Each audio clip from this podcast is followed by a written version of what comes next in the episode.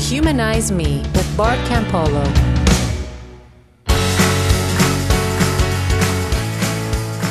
Hey, everybody. Welcome to the program. I know, I know that's not the way you expect me to be. But I gotta tell you, this is a dark time for me. A dark time for our world, for our country. Or maybe it's not any darker than other times. I'm just more sensitive to it. Because I have to be honest, I have been practicing great teeth hygiene. I've been flossing every day for six months, but terrible podcast hygiene. I, have been listening to the wrong stuff. And I know better. I know I know better because I, you know, for me, my weakness is catastrophe. And it started when I was in LA. I listened to that LA Times podcast, The Big One, which is about what will happen when the big one hits out there. And I was living there at the time and and just the the the sheer magnitude of the problems, not just for LA, but for the country and the world when that happens. It, it was just unbelievable. And, it, uh, you know, it had all this practical stuff about how to survive in the midst of it. So, of course, I was running around town telling all my friends what they needed to do and about, you know, go kits and water and all that stuff. And nobody wants to hear that. We're all in denial about that stuff. So I went underground. I didn't talk about it anymore. But I found another podcast.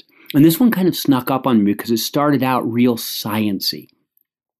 It was called The End of the World with Josh Clark. I know, should have been a giveaway.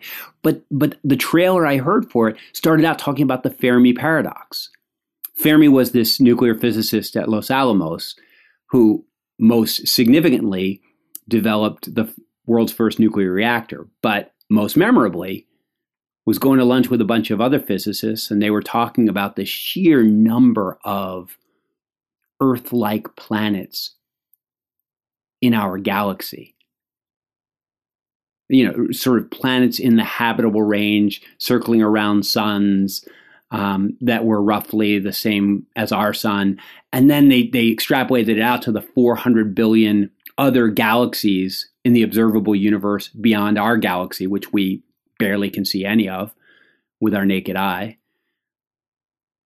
And he asked a very simple question. He said, okay, if there are so many planets circling so many sun like stars, and even if a, a tiny percentage of them have developed life, and even if a tinier percentage of those have developed intelligent life, still there would be millions of intelligent civilizations out there in the universe. Why haven't we heard from any of them? Why have none of them advanced to the point where they can reach us or at least send a signal? Where are they? That was Fermi's question. Where are they? And Josh Clark, in his podcast, The End of the World, sort of picks up with one of the more popular answers to that question, which is that, sure, probably intelligent life has emerged in other points in the universe many, many times.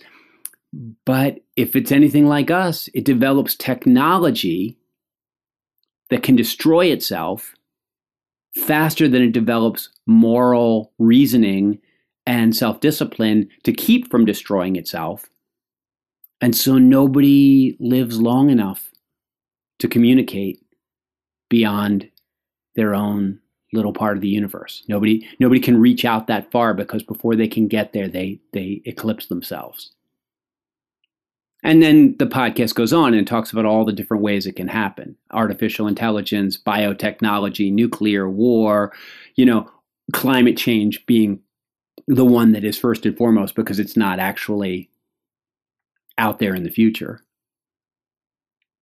And boy, by the time I got done listening to that podcast, I was, I didn't talk about it very much, but I was really down. And, and you know, I think we have to watch out for that. Not that these things aren't worth thinking about, but I think different ones of us at different times in our lives have different tolerances. And sometimes all that stuff about the future of humanity or, or even just my own personal mortality. Sometimes that stuff motivates me to love people more and to suck more of the marrow out of this life, and indeed to invest myself in things that I think will contribute to the resilience of humanity in the face of all these troubles and that will develop communities and people and young people especially that are that are able to manufacture meaning and hope out of thin air and are able to build communities and and and grow their own food and help each other survive. Sometimes all that doom and gloom motivates me but sometimes it just paralyzes me. And i think we all need to recognize that sometimes we work best for the future of humanity when we're not thinking about it too much. And sometimes we need to think about it. So you, for me, it's bad hygiene if I go too deep. And lately, oh, one of my students at USC sent me a doozy. And it was particularly badly timed with all this impeachment stuff and Ukraine and all that stuff because uh, I started listening to this podcast called It Could Happen Here where some war reporter who's spent time in Syria and in other places where there were really bad civil wars looks around America and says, you know what?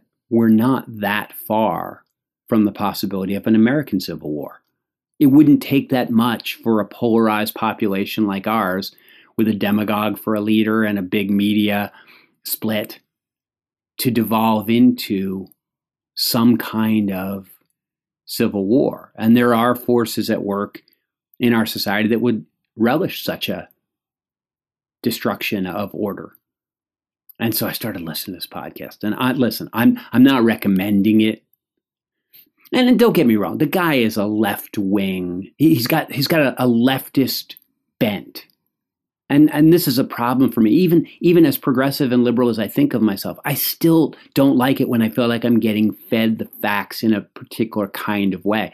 And there's a lot of facts there's a lot of science there's a lot of just common sense stuff that he's saying that i think is true. And i've read a bunch of reviews of the podcast and they say the same thing. They say look there's a lot of believable stuff here if if, if you can sift out some of his clear the right is bad the left is good ideology but I, it's it's taken me down a bit because it's sort of like when you buy a Volkswagen and then you drive around and you see Volkswagens everywhere, and it's because it's not because there are more Volkswagens all of a sudden. It's because you've been primed by your own situation, and I think I've been primed by this podcast to see signs of trouble in our society, and makes me think we got to work even harder to develop the capacity to connect with people that are different than we are.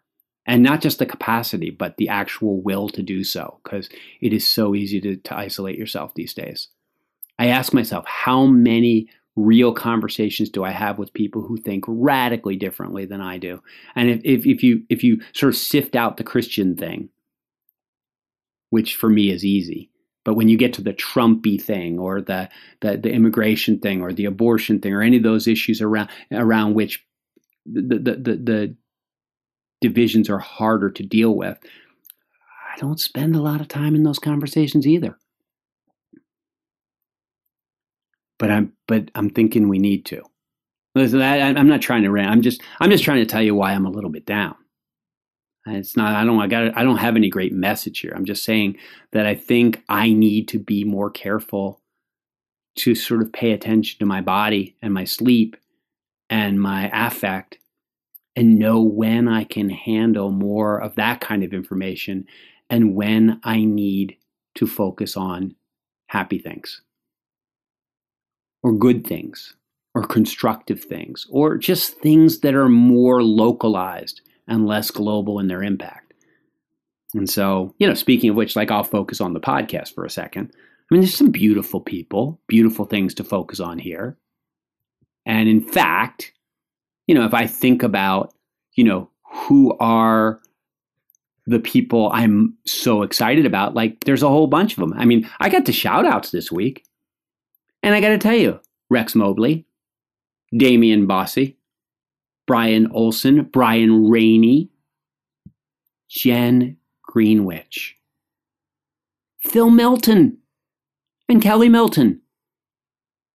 And heck, Rory and Lucy Milton, I know the Miltons.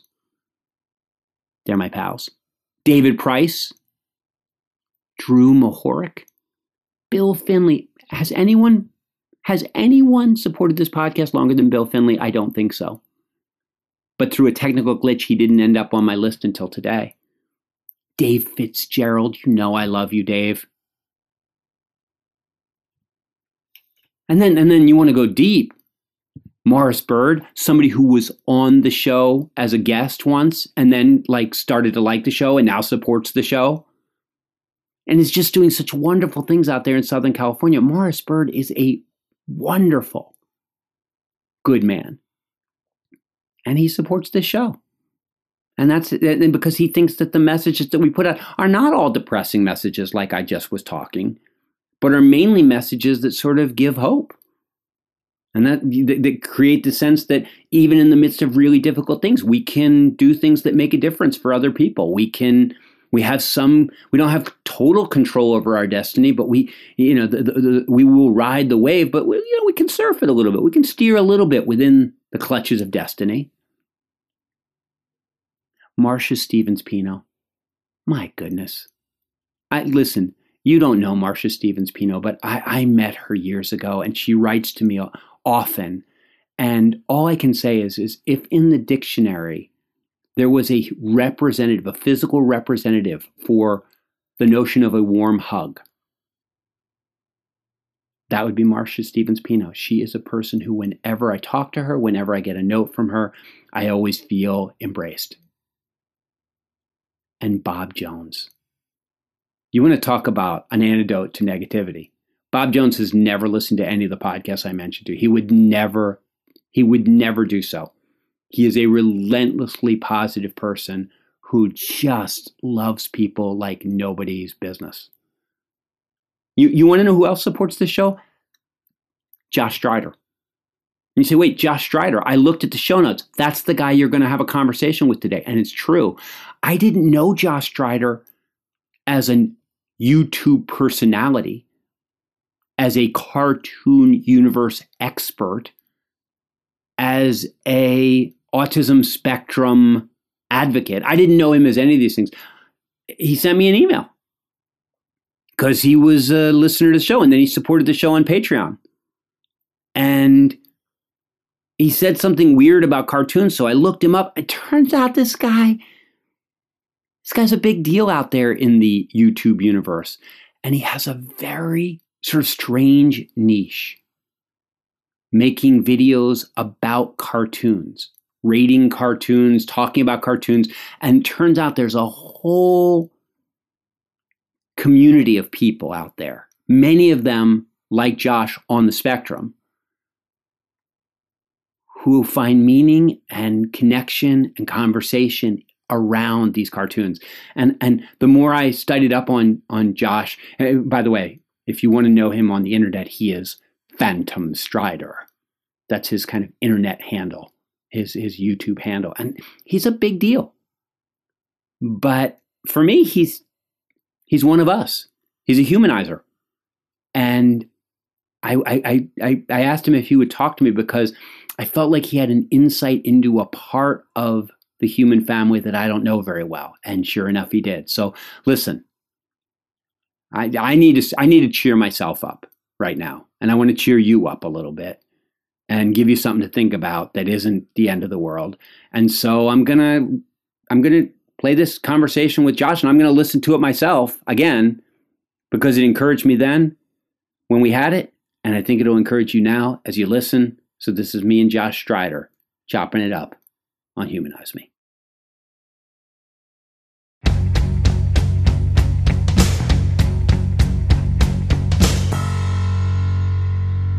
Hey man, how are ya? Howdy, Bart. It's good to speak to you. It's good to speak to you from all the way across the globe. Yeah, down here in Australia. Um, whereabouts were you? I'm in Cincinnati, Ohio. Oh, awesome! Yeah. Um, thanks for seeing me on uh, such uh, um a late hour. I mean, it's perfect hour for me, but I um, I know you're speaking to me at like 10 p.m., so I appreciate it, man.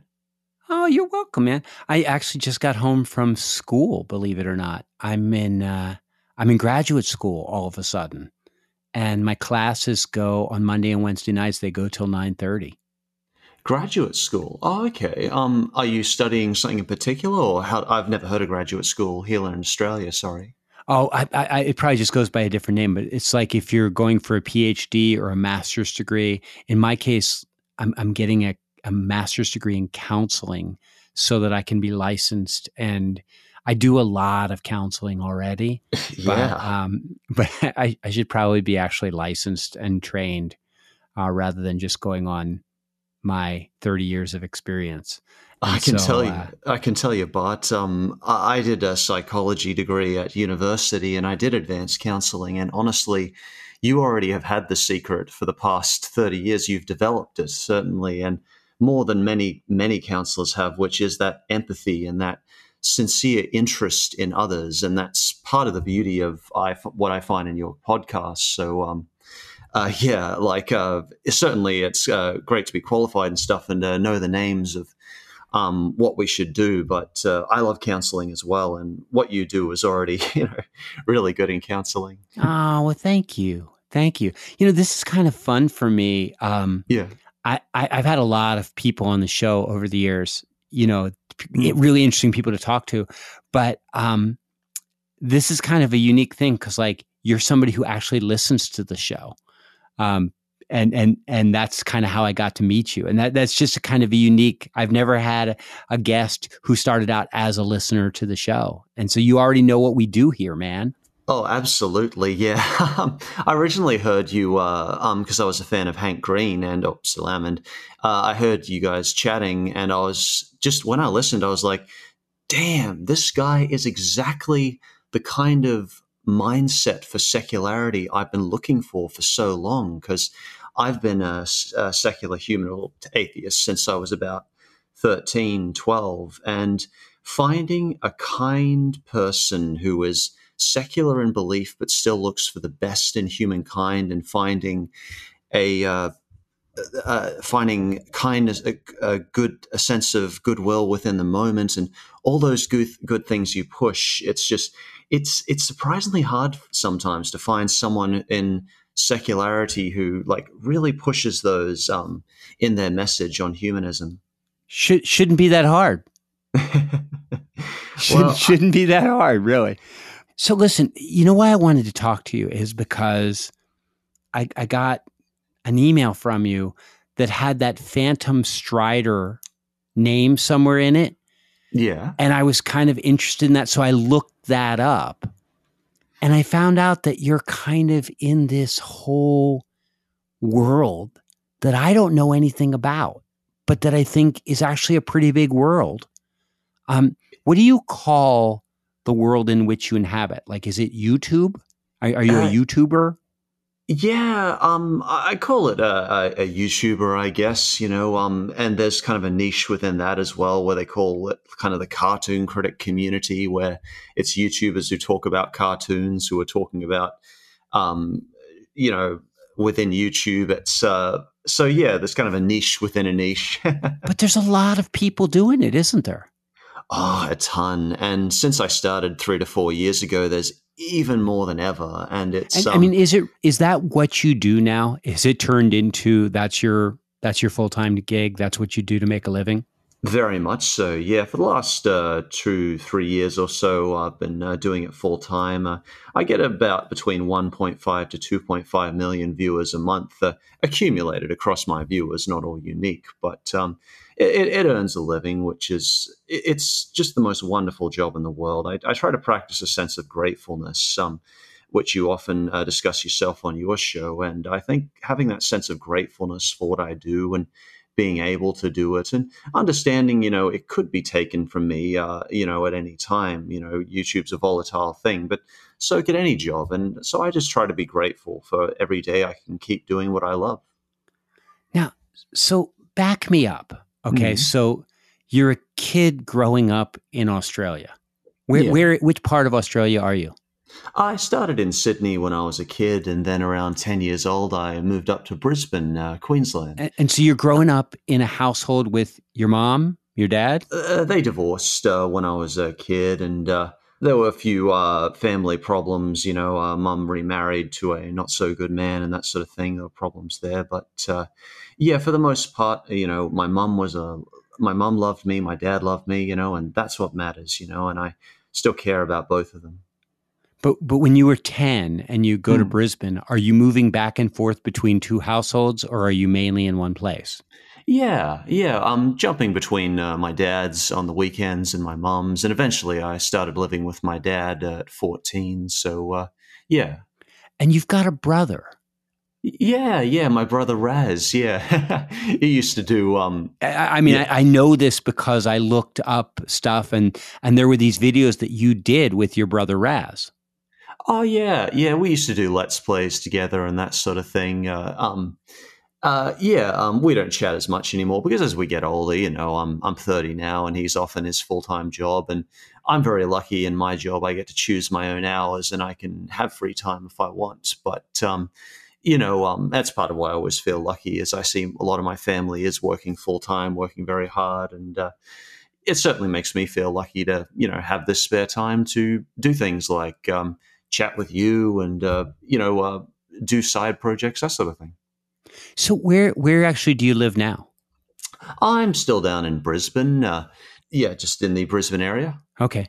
So so what I'm wondering is, as you're growing up, are you mm. watching cartoons like a maniac? I mean, are you a cartoon junkie from from Jump Street, or did this come to you later in life? Well, um, it's something. Yeah, I remember you mentioning like this audience of cartoons and this subculture, and uh, yeah, I, I was uh, watching a lot of them growing up, but it was something that I retained and I remembered. Uh, don't know if you uh, read, but I'm Asperger's or on the autism spectrum, as some people know it. And we tend to have certain focused obsessions. And uh, one of my uh, just things I would remember and love, and uh, a lot of my heroes come from cartoons. A lot of um, my role models come from cartoons. That was what I used to model living a better life. And like, I'm curious hmm. which mm. cartoons uh, uh, are Australian cartoons completely a different set of cartoons than the ones Americans watch? Oh, honestly, but uh, all our cartoons come from America. I'm not very proud of uh, proud of the Australian cartoons. there's not a there's not a huge cartoon production line over there. Ah, oh, it's it's a funny thing with entertainment in uh, Australia because a lot of the times when they start to get really popular, you know, uh, Disney or Pixar will hire them up and they'll be sent over to Southern California, and like so much of the talent gets taken out of. Um, uh, Australia Everywhere. and uh, taken into America, where where the money is. You know, we're only a population of 25 million compared to a lot more people where you are. yeah. So so the cartoons that you were watching growing up, what were mm. the what were the mainstays? What were the big ones that you were into? Well, uh, the most popular one that everyone knows is SpongeBob SquarePants, which, uh, you know, I love to do SpongeBob videos because it's just fun to talk about. You know, always carries a very positive attitude towards his work and everything he does, and can still be insightful and not necessarily stupid.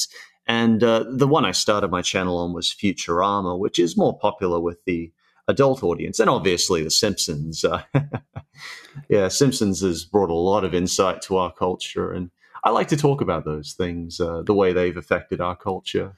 So those cartoons are, I don't like they. They feel like they cover a wide swath. Like even a person like me who doesn't think of himself as a cartoon guy, I've hmm. watched mm. an episode or two of The Simpsons. You know, I've I, I, I know I, I, I, saw Futurama once in a hotel room, and uh, yeah. and SpongeBob. My kids were into that for a while, so I watched that. I actually, I actually, a, a guy I went to high school with was one mm. of the creatives on that show for a number of years.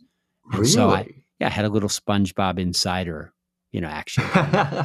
um, but so, I, so those are ones that I think almost everybody in my audience would be familiar with. But mm. when I was when I looked at some of your videos, like the 10 worst cartoons, um, they were things I, I didn't recognize at all. And, and, and, uh, yeah. and, and, some of them I'm like, I, I'm thinking, these can't be on broadcast television, can they?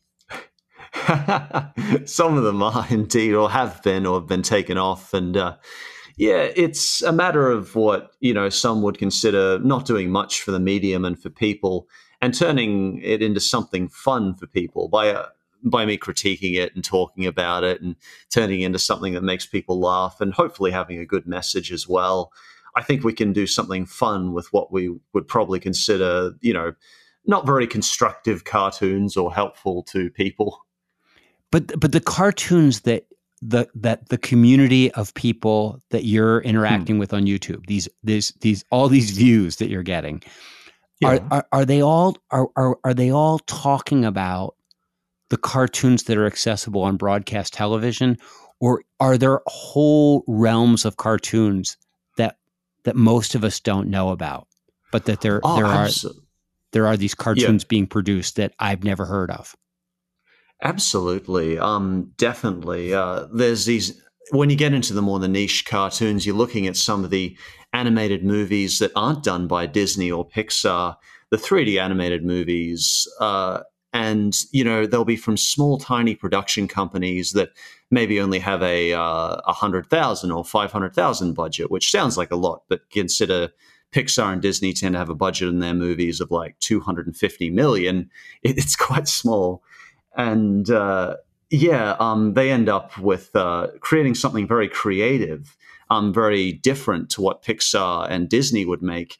Yet when you look at them, uh, what what ends up on paper is just so inferior to what these two hundred fifty million dollar companies can make that um, it's hard to really appreciate them for what the creators were trying to do, or not. Some are just bad. but but is that stuff sort of the minor leagues where people make that stuff hoping that somebody at a bigger outfit will notice them and call them up? I don't know. Uh, you know, the thing is, is that uh, the more I started critiquing these animated movies, the more I discovered occasionally a creator of these shows or one of the creators would contact me and say, Oh, yeah, I know this show was bad, but uh, me and my team really wanted to get a message across. And there often is in animation, particularly, an earnest message they're trying to get through to say, this is what we want to teach kids. And uh, I did.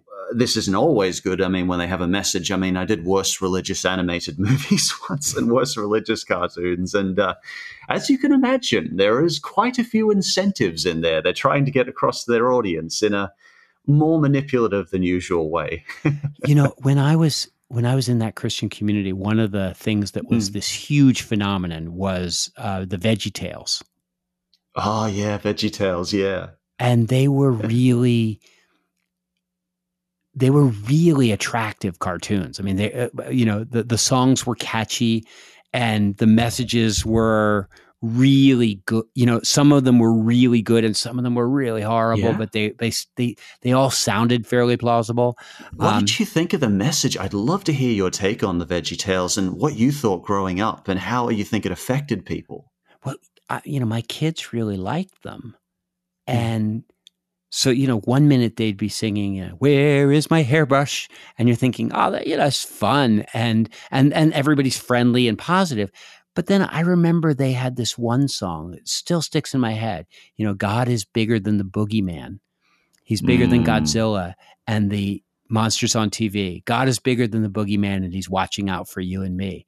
And there was this message that they were sending kids, like, don't worry. There's nothing mm. to worry about. God will take care of you. And I'm thinking, wow, you know, at the time when those things were happening, I was working in some of the worst inner city neighborhoods in the, in America, and I knew kids who God mm. was not protecting. And mm. I just thought, what how confusing must this be for a kid to sort of being you know having this message programmed in like god will take care of you and then the cognitive dissonance when they're not taken care of and the hypocrisy you run into is just astounding. And it's it's part of why i understand why atheists get angry and why you do have a lot of groups of atheisms where they just want to reason people rather than speak through emotion. Because when you've grown up seeing this hypocrisy your whole life in your cartoons, in your shows, in what your family says, it is really hard to let go of that anger. Like, uh, I have a lot of friends who are gay, and when they've grown up being ostracized and called a sinner their whole life, um, you know, it is really hard to just, like you said when you spoke to Atheists United, to let that go and just say, this isn't the best way to get to this person, even though you want to shake their, your fist at them and say they're full of crap. Because, yeah, what they're teaching can be such hypocrisy and it's really it's hard in- to get over that. Yeah, Yeah. it's interesting, Josh, because lately the people that push back on me the most, the place Hmm. that they push back the most, and I really get it, is they say, you know, your your acceptance and your ability to sort of um, relate to Christians in a non-hostile way is really beautiful. But what about the indoctrination of children? And that's where the cartoon thing, cartoons Yeah, are such yeah. a great tool for indoctrination. Absolutely, absolutely, and that's what gets me mad. Bart is like the uh, when I see. I, I could put it aside, but like when I see the fact that they're trying to manipulate children and put these messages into their minds about, as you were saying, God is watching you. The thing about VeggieTales is it, they've certainly made it more secular over the years. About it's more about being a good person now, but it started off, and it, there still is bits of it where they're trying to put these nice uh, vegetables in to kind of indoctrinate these kids at a young age. And, you know, I, I- grew up in a very strongly Christian Catholic family. And there's a part of me, even though I've been atheist for 15 years, that still says, you know, well, I create, I did the unforgivable sin apparently on uh, on YouTube by uh, being blasphemous to a wide audience, and like a part of me still goes, "Oh, I'm going to burn in hell." There's a tiny part of my head that still goes, "I'm going to burn in hell for that." And I think so, a lot of the people, perhaps you've interviewed as well, they're still trying to let it go completely, but there's a part of it when it affects us at such a young age that it's hard to let go of. Um,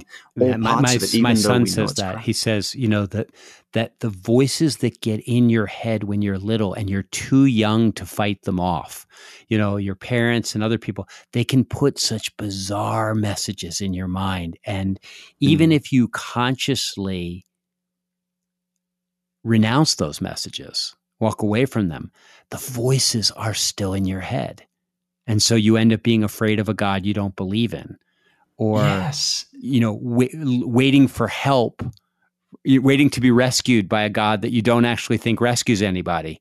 But yet there's this kind of gut level thing going on.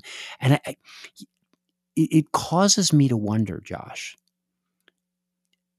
You understand that there are these evangelical Christians that think, how do we get these kids to buy into this? And they go, I know, let's make some cartoons. Um, Mm. are there do you know of any sort of secular humanists who not so much trying to say to kids uh, you, you know to press atheism on them but somebody who's saying listen there are values of openness or of of logic or of compassion do you feel like there's anybody out there that's making cartoons that a good secular humanist should be showing to their kids the way that good Christians showed their kids Veggie Tales.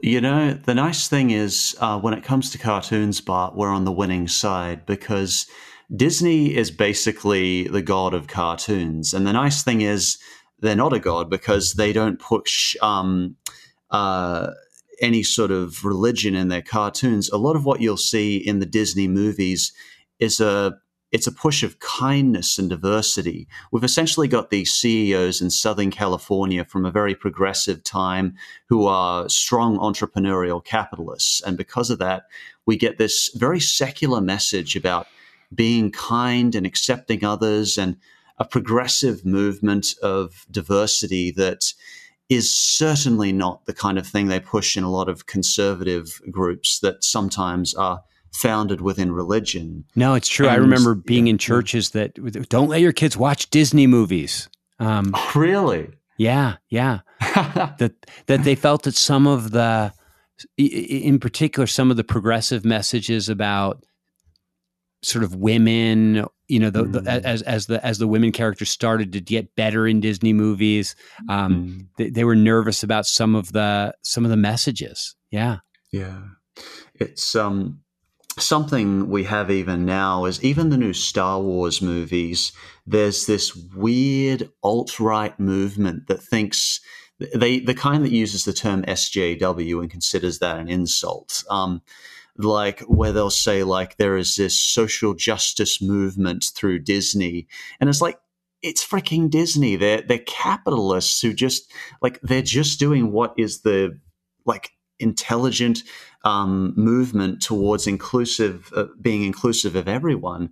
Yet, like they think there's this big conspiracy going on within Disney to, um, you know, get rid of the whiteness and maleness and all, uh, you know, all these other things because they start to have Chinese cast and Korean cast and yeah. and and more women as Star Wars characters. You know, you know like, what's uh, funny though? What I don't see in those Disney movies, and and, yeah, and this will sound really crazy, but what I don't see in those Disney movies is characters encouraging other characters to make decisions based on the evidence, to hmm. um, to reason.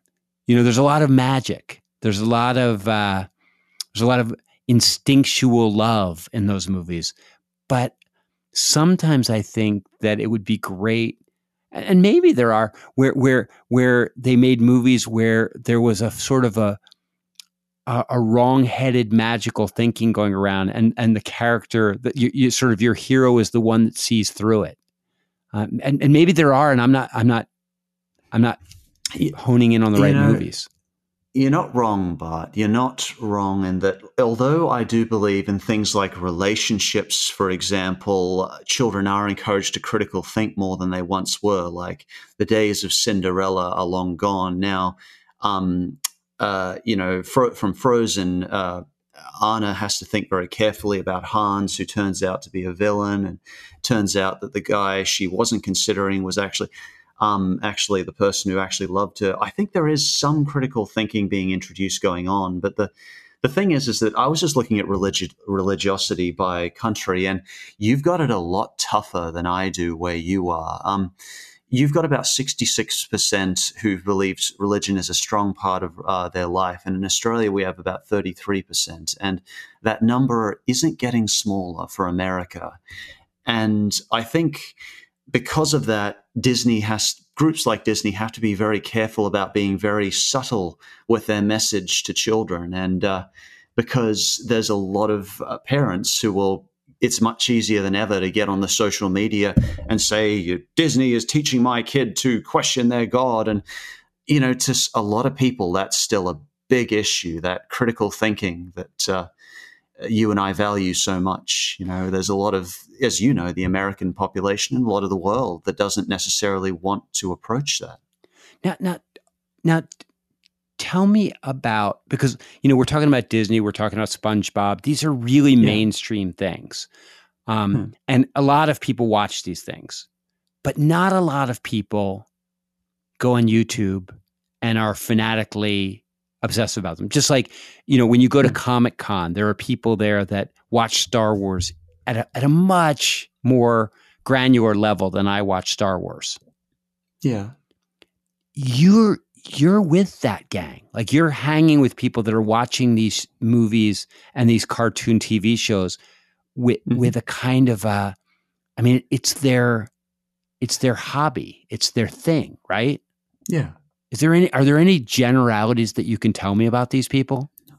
Oh yeah, um, absolutely. Uh, generally, the um, group we find who tends to really like cartoons tends to be within the 18 to 30 demographic who like really getting into them. They also tend to be introverted, a lot like me actually. They tend to be introverted. They're quite often um, somewhere on the autism spectrum. I'm one of the most wonderful parts of my job is I can reach a community who is also autistic, and I I create my videos to try and be very calming. The old some of the older ones you wouldn't notice it as much, but uh, my new ones are meant to be much more calming. They're careful about photosensitivity because uh, people on the autism spectrum are more photosensitive. So um, very much uh, we do get a uh, more introverted crowd and tends to be uh, have less friends and that sort of thing. And uh, I think that's a great honor. But uh, yeah, that is generally sort of the crowd. Generally more males than women, but certainly a lot of um, women as well. Wow. Okay, so it really is some people that tend to be more introverted and more isolated. Um, Mm-hmm. Do do you think that's because do, are cartoons especially appealing to people like that? Because I'm thinking of that documentary Mm. movie I saw a while back Mm. about this very severely autistic kid who really didn't communicate at all, and then he Mm. started to communicate through Disney movies. Did, do- Yeah. do you know the movie I'm talking about? No, that sounds really good though. Oh my gosh, Josh. Yeah. Oh my gosh. This is your, your this will be your favorite movie that you've ever seen. Okay. It's called uh Life, comma animated. Life animated. I'll just, uh, write that down. Ah, Yeah. yeah. Oh, I mean, it's a great film. I mean, it was a really popular movie. But so Mm. at the beginning of this movie, the kid is like he goes he goes silent, right? And Yeah. uh and and then you know, at some point he just stopped talking and he goes really into a very deep autism. And uh but in the end his father just keeps working with him and trying to figure out and and and eventually they figure out that he masters the mo- remote control and he watches the little mermaid and peter pan and these disney movies over and over again Yeah. and eventually they figure out that if they say things to him um, using like Jafar's voice, he'll he'll answer. And Yeah. and they find Yeah. that that the movies are kind of a window into his world. Um, And it's, it's really yeah. deep stuff, yeah. Um, and so I found myself wondering, like, is there something about cartoons or something about animation that sort of is is easier for an autistic person to watch because it's not it's not people and it's not faces of the kind that are scary to them. It's uh, it's um, not something I perhaps know the intellectual answer to, but I can certainly say from experience, uh, um, cartoons can be our obsession. Whether we, there's no social interaction, we know what's going to happen. We um, don't need to worry about eye contact or getting something wrong. And uh, I mean, I grew up always uh, reciting these cartoons and like uh, uh, practicing the accents and the characters and modeling myself of the characters. And there's there's just something about animation where we can disconnect and not be on the autism spectrum for a time and not have to worry about the challenges, uh, the personal challenges that faces. Uh, And just y- us. Yeah. I'm just wondering, like, I think the emotional cues in a in a cartoon are often very broad and easy to pick up. Like, the, there's not a lot of subtlety. Mm. Yes, very good point. Very good point. And that's the thing is that I'll I'll often shed a tear at a Disney movie because I can I can really feel the emotion in it and I can actually connect within it. And there's very few times in my life, in real life, outside the movies nowadays, where I actually can shed a tear and feel really emotional or really uplifted. And there's something about animation that just really deeply connects with a lot of people on the spectrum. And the some of the emotional answers I get from people in my comments on how the show affected them, it makes me feel like, you know, this really connects with them too. And at least maybe I'm doing something to do a little help to others, which is good. And yet, uh, when I when I was looking at your page, I, I then just Yeah. sort of Googled the name, and I found that not only are there people that are sort of making these lists and watching them, but then there are Mm. people that are commenting on the people that are making the lists and watching them. Yeah. And that there's Not a lot of- very nice. There's a lot of neg. There, there were people saying Yeah. really hurtful things. Very much so. Ha- ha- Do you Yeah. are you smart enough that you just don't even look? You like you don't even you don't look. Oh, it's a matter of trying to take the same philosophy you teach to focus on the positive, you know, um, to like, I know they're there, but if I look at them, you know, there's so much anger and negativity and just ferocity to knock people down. Like there's one called Lol Cows where a group called Wiki Farm, not Wiki Farms, um, Kiwi Farms, which is like a stalker community, which has actually hunted one person down and stalk them to suicide. It's and they specifically target people with what they call mental difficulties. I mean, I'm not specifically calling Asperger's a mental illness. I'm it's a different wiring. I like to phrase it to my community because there's so many goods it brings as well as challenges. But uh, yeah, they they and there's a lot less serious ones where they're just saying, you know, I'm you know an autistic man child or whatever they want to call me. So really nasty stuff, or just saying make terrible videos, which is fine. My videos aren't always great, but like this for a specific audience. But uh, well, I try my best, but I do make mistakes, and uh, yeah, it's just a matter of trying to focus on those people that do really appreciate what you make and saying, well, I'm somehow in the amazing position where I can make a living off this. Clearly, some people are enjoying it, you know, so you just try and, and focus on doing good by those people. Yeah. And and the I mean, if I'm understanding, the way you make a living is if enough mm-hmm. people mm. watch your video, yeah, then the YouTube people send you money. Uh, basically, um, you get advertising revenues. So um, try to get a bit, bit, off Patreon, but it's not really my primary source. Um, and like, uh, so most of it comes from the fact that people will watch an ad, and that might give me a tenth of a cent per view or something like that. And when that adds up to millions of views per month, you know, uh, that can uh, basically turn into a living. Wow. That whole ecosystem is so hmm. is so far from my world. Um, and, you know, when I talk to Hank, you yeah. know, I talk to him, uh, you know, maybe once a year. We'll have a, hmm. a conversation about something, um, yeah. not always on, usually not on the show, just a chat. And uh, I, and at the end of the call, we always sort of look at each other and go like, "Wow, we are totally looking at, at through the opposite ends of the of the telescope." Mm. You know, I'm just so rooted in in person, face to face relationships, um, and and spend almost no time online. And he's just so oriented to content, and he consumes it, and he makes it, and he and it, it's just very different approaches and and and th- it sounds like you're like I know he has kind of a niche audience. I mean, your niche is even is even narrower.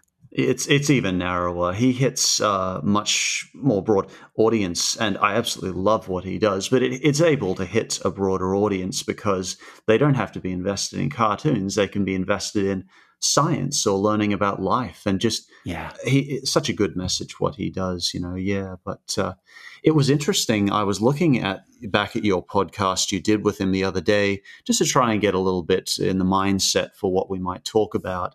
And it's so interesting seeing like you said such different uh, viewpoints but what I like uh, is that you both connect on, just as I believe we connect on the same thing of wanting to get a positive message out to people and to encourage people, and all coming from like a secular viewpoint on this. And, oh yeah, he's got such a yeah. good heart.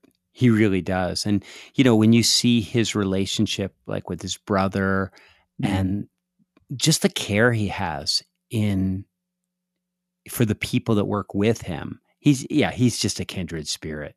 And and i think I'm, i mean i'm when i started to see the work that you were doing and i didn't realize who who your audience was but when i saw sort of the tone of the messages that you were putting out i just thought like oh i'm so glad that that guy's part of the humanize me gang. Like it makes me feel you know i feel like I, i'm proud that you're that you're part of our team you know part of our world because I think what you're doing is important.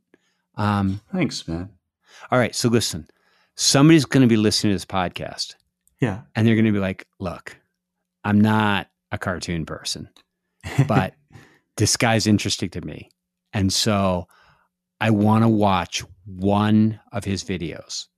Yeah. Which video should they watch? Like, can you can you pick one out? And you go like, if you're if you're only going to watch one Phantom Strider video, this is the one you should watch. Ah, oh, it's a tough one.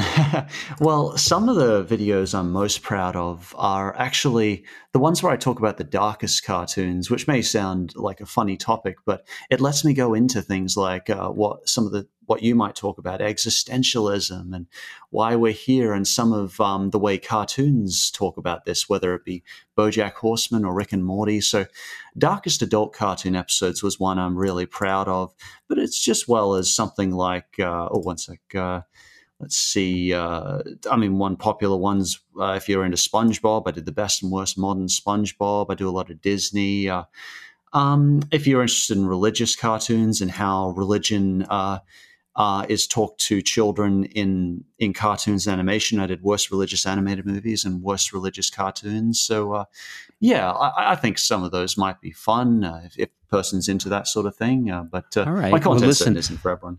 I, am going to put some links on the on the show notes so Sure. that people can can go right there. I Um, appreciate that. Yeah, you know, I just I, I think the other thing is when I was when I used to travel a lot as a speaker, um, sometimes I'd get stuck in a town on a weekend and I would have Yeah. nothing to do on the Saturday or the Sunday afternoon, and I would go look for random stuff. and- you know, in order just to get out of the hotel room. And so Yeah. I remember going once to see radio controlled dune buggy racing. And then another time I went to see um, uh, a, a polka dancing convention um, that just happened to be being held in the convention center across the street from my hotel. And I went and I, I sat and I watched polka dancing and I talked to polka dancers. And then another time I went to a bingo parlor and, and played bingo with a bunch of Portuguese um, senior citizens. And in every case, like you would get with people that had bizarre hobbies, you know, um, that were into miniature horse raising or Mhm. you know some such thing, and and no, and no matter how esoteric or weird or offbeat the the thing was, Hmm. what I found was is that people that get into anything in a big way, there's a quality of connection and a quality of in they're, they're just there's a sameness where I would say to the radio control people, "What do you really love about radio controlled dune buggies?"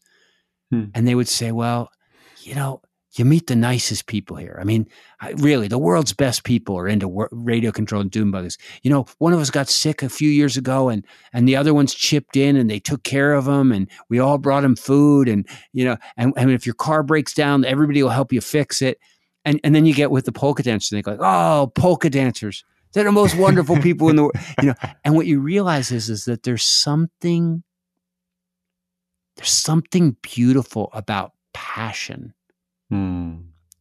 and almost the object of the passion isn't as important as the intensity of it.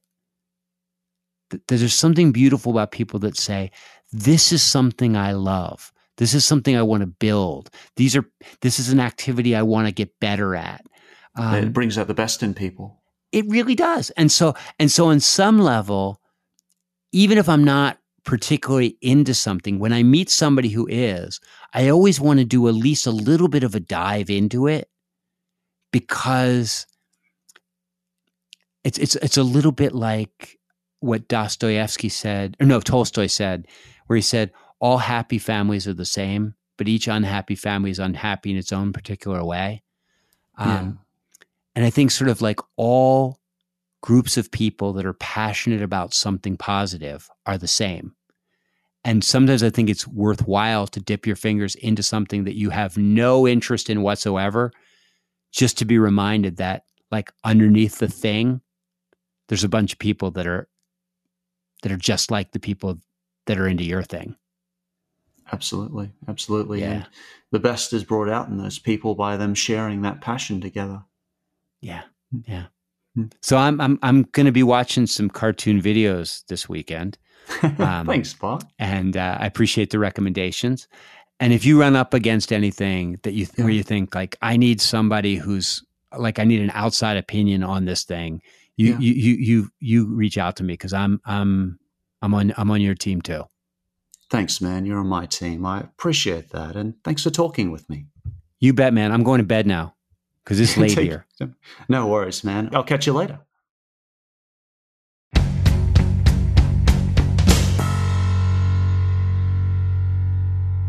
All right, so that was it. That was me talking with Josh Strider. I hope you are encouraged. I am encouraged. there are good people out there. And there are cartoons out there. And you should probably watch one of Josh's videos just so that you know what he's talking about. Um, and we'll put some up in the show notes. So if you go to bartcampolo.org, if you go to humanizemepodcast.org, um, dot org, you'll you'll find it. Um, you know what else we'll put in the show notes is a little thing about Fermi, the Fermi paradox, including like this incredible math of planets and reasons to kind of think that there must be intelligent life springing up and maybe dying out elsewhere. But I'm not I'm not going down there. I'm not going down there again. Instead, I'm going to give you I'm going to leave you with an Ingersoll quote that I think is is apt for this show. And Ingersoll, Robert Ingersoll once said, "The greatest test of courage on earth is to bear defeat without losing heart." I know some of us know what he's talking about there. And as you know, I suspect that as we move forward on this planet, there are going to be a lot more people who have to bear defeat without losing heart. Indeed, I think a big part of our work in the world, of our ministry, if you will, is to equip people to not only not lose heart, but to hearten others. I think that's a lot of what we're supposed to do is go find defeated people and help them not lose heart or restore heart to them to, to help them to take heart, if you will. And you say, well, what does that mean? And I say, well, maybe that's what this show is really all about. Maybe that's just another way of saying it that we are talking about how to help each other take heart and live with hope and live with love and live with gratitude no matter what no matter what befalls us. Because i think some hard times are going to befall us. You know i think that. But i also think it's worth it. I think it's worth it to be courageous and to encourage one another. And i'm going to leave you there. Yeah. Let's encourage somebody this week. Let's give courage to somebody. Let's help somebody take heart this week. Let's remind somebody that even in the midst of trouble we always have some ability, some capacity to take responsibility for ourselves and to care about others. I'll see you next time on Humanize Me. For more on BART, go to bartcampolo.org. If you like this podcast, please consider supporting it every month and get extra content for it. Go to patreon.com slash humanize me. Our patrons do make the show happen. Follow us at Humanize Me Pod on Twitter and Humanize Me Podcast on Instagram. You can also join other listeners on our private Facebook group. Just search Humanize Me on Facebook. To ask your own question on the show, leave it as a voicemail at 424 291 2092. That's 424 291 2092. And finally, please review us on iTunes. It really helps. Catch you next week. Humanize Me is a production of Jux Media. You could be larger than life,